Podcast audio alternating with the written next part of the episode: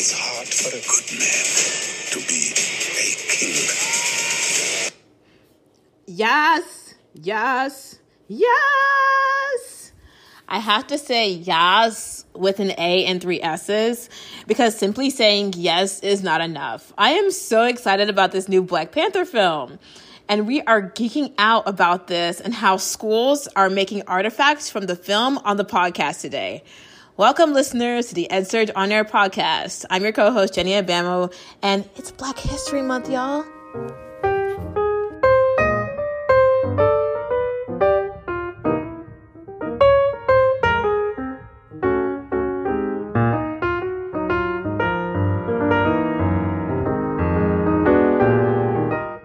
As you all might know, I'm excited about seeing the new Black Panther film.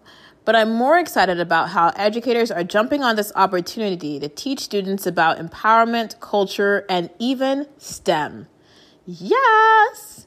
Our podcast guest today is Nisha McCray, the founder of a nonprofit called Bajika, which means ideas in Kimbundu, a language popularly spoken in the northern region of Angola. She'll be talking with us about her new YouTube series where she's tapping makers to teach students how to use software and 3D printers to design and engineer artifacts from the Black Panther film. Nisha, welcome to the EdSurge On Air podcast. Thank you so much, Jenny. I'm so happy to be here and talk about my favorite topic, making in the Black Panther film. Well, before we get started, I want you to briefly explain a bit about your organization and what you, why did you take on this project and what does it entail? Um, sure. So Bajika is a nonprofit organization. We focus on helping kids turn that idea that's in their head into reality, whether that's through traditional product design and development through learning rapid prototyping techniques of what's in your house and what can I do with it in order to make something that looks like or works like a product I have in mind. We help kids do that. And the reason why we got really excited about this project was I've been a comic book fan, secretly a comic book fan for a very long time. And the trailer dropped late last year around October. And me and my colleagues were watching this trailer and we are like, wait, this film is going to happen. This film is really going to happen. They're actually taking the Wakanda that we grew up as a fantasy land where all these engineers and scientists take advantage of this elusive material called vibranium and create the most technologically advanced ships and weapons and just society. This is going to happen in the Marvel universe. We need to figure out how to be involved. So because we teach kids product design and development, we kind of racked our brains around the Christmas holidays.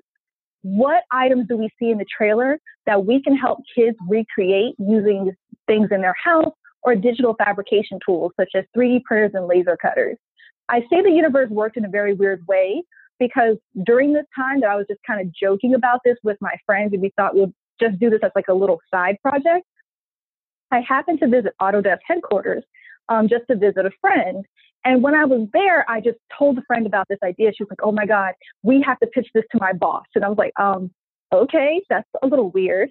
And if you don't know, Autodesk makes a lot of the software that engineers, designers, and innovators use to mm-hmm. create these kind of objects. They create Tinkercad, which makes 3D objects for your 3D printer, etc. So it was a whirlwind universe played out very well that my friend's boss was like, you know what, this is a great idea. If we could do this in January and have it out in time for the film, let's do it. And here we are. We actually got together and did it.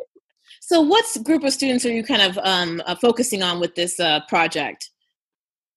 So, our focus is going to be late elementary to middle school students. I also like to say that just because we're looking at kids in that age bracket doesn't mean anyone can't or cannot do this. We mm. want to make sure that those who are really interested in the project, we start from bare bones and show them the pathway to get up to where they're able to create these artifacts. But my passion is in that age range because they're the most excited. And also, it's the age range that women of color, as well as little kids, are kind of discouraged from being in STEM. And so, we wanted to make sure that right when they're turning away from STEM, they're like, let's keep you hooked. Let's make sure you still have an interest in this for a couple of more years. Nice. So before we go to our next question, I'm going to play a little clip from a video where you recreate one of the characters, uh, Queen Ramonda's crown, using 3D design software that you mentioned earlier, Tinkercad. So let me. to get started, we're going to be using a CAD software. Our software of choice, Tinkercad. If you look at Queen Ramonda's crown, it's made with three basic shapes. One, a half sphere, the other, a tube, and a cone. So we're going to find those objects in Tinkercad and assemble it. So you guys are creating all sorts of things, jewelries, dress, artifacts from the film. What is the value of getting students to recreate these things? What are you hoping that students will learn in the process? For me personally, I think a lot of students don't understand that product design development is is almost in everything that you do. And that is the key concept of STEM finding a problem, developing a solution for that, and it doesn't have to be in the laboratory. So, for example, with Queen Ramonda's crown, most kids don't know the actual crown from the film was 3D printed using CAD or computer aided design software. They just thought it was like a very talented sculptor or an artist, but they never pieced together that artist still has to use STEM concepts. So, what I want to show is that all the things you see in the film that captivate you that may not be traditional engineering or what we think of when we think of engineering or STEM actually contains core concepts from that. And I hope it makes kids realize and adults that STEM isn't some scary word that you have to have a certain level of knowledge or resource or skill to adopt into whatever you're passionate about. That seeing me, seeing my colleague Erica or our guests who are fellow makers on this YouTube series, realizing that we're showing you that STEM's in everything, and here's how you can have it in your life as well. Wow, so that's really fascinating. What are some of the other things that you created? I was just kind of going online and saw a, a spear that one of the other um, makers that you had on created from the film. What are some other things that you uh, that stood out to you? What was your favorite thing to recreate? Oh, so I think the story you're talking about is Eric Killmonger's spear that um, we had Daryl from the Broken Nerd retreat for us. We also have Okoye, who's probably like the proudest member of the Dora Milaje. We recreated her spear, as well as Nakia, who's played by Lupita in the movie. We recreated her ring blades. I would say all those projects I absolutely love, but my passion one is Nakia's ring blades because I'm one of those people that I like two-handed weapons. So the ring blades were my favorite by far and one that I wanted to recreate since I was little. So I was really excited about that. That's exciting. That's so, uh, and you were also a secret comic book fan. You kind of said, why secret? So apparently there's a paradox with being too pretty as well as nerdy. Anytime I would describe myself as like a nerd, um, I would have family and friends go, You're not a nerd, you're just smart. And I'm going, why can't I be both? And they're like, well, you're too pretty to be a nerd. But back when I was younger, being a nerd was like you were socially awkward or you looked a certain way or what have you. And so I was in that weird box that I couldn't say like, oh my God, did you guys like hear about this new release? I had to pretend I didn't know things for a while. Now I'm old enough that I don't care. So not so secret anymore. Fascinating. Now, um, this this film uh, comes out this month, which is also Black History Month. And it being released at this time coalesces around this theme of Black empowerment and cultural awareness. And these are subjects that the main actor of the film, Chadwick Boseman, who plays T'Challa or Black Panther, is very passionate about. Um, I'm going to play a clip from an interview that he did with CNET, and it it's really interesting to me because he talks about why he chose not to use a European accent, and then I'll go into my next question. Mm-hmm then that would mean there's nowhere in the world he would speak with a European accent. If I did that, I would be conveying a white supremacist idea of what being educated is. And if he's the ruler of a nation, there's certain moments when he has to speak to his people, he has to galvanize to his people, and there's no way I could speak to my people who have never been conquered by Europeans with a European voice. Now, he says the reason he used the African accent was to get away from a stereotype that says to be educated is to be Western or European. Now, I understand that stereotypes and nuances surrounding culture and education are complex. I've been told you talk like a white person, or when I was younger, I was teased for my accent because my parents are also Nigerian immigrants. And the pervasive thought is that for one to be educated, you should, frankly saying, speak more white. But I do see a lot of people in the Black community and other communities pushing back on this narrative. What are your thoughts about these themes in the film around cultural awareness and education? And how does that translate into the way you're teaching students? i am going to say it's perfect that the film's coming out for Black History Month. Because one of the things I had to explain to a couple of my colleagues who didn't understand why I was so passionate about, like, I put all my other work aside to work on this project. And they were like, okay, is it because the film's called Black Panther and Black History Month and you're trying to help Black kids? And it's like, no. Black History Month, when I was a child, was always taught to me that it was for me to relive of my people that I was always that person who all these bad things happened to and didn't have control over my destiny.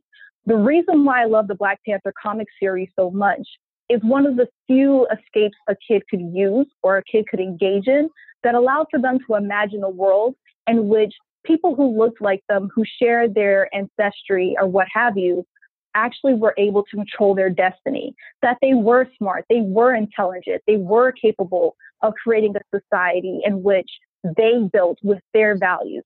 So I agree with Chadwick when he was talking about I specifically didn't use this particular accent because I didn't want it to show supremacy because our culture sometimes is not portrayed as showing we're capable or we can be on the same level or even better. And the fact that the kingdom of Wakanda that's pictured in the film is considered the most technologically advanced kingdom in the Marvel Cinematic Universe was something that made me go, yes, we could even be beyond what we see in the world around us. And so thinking about it in that terms, I just feel like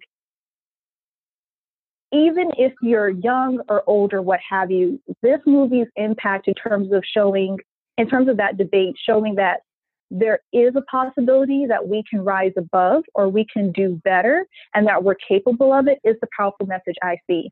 And I'm not going to try to keep this that long, but this morning on Twitter, there's a hashtag that's trending right now.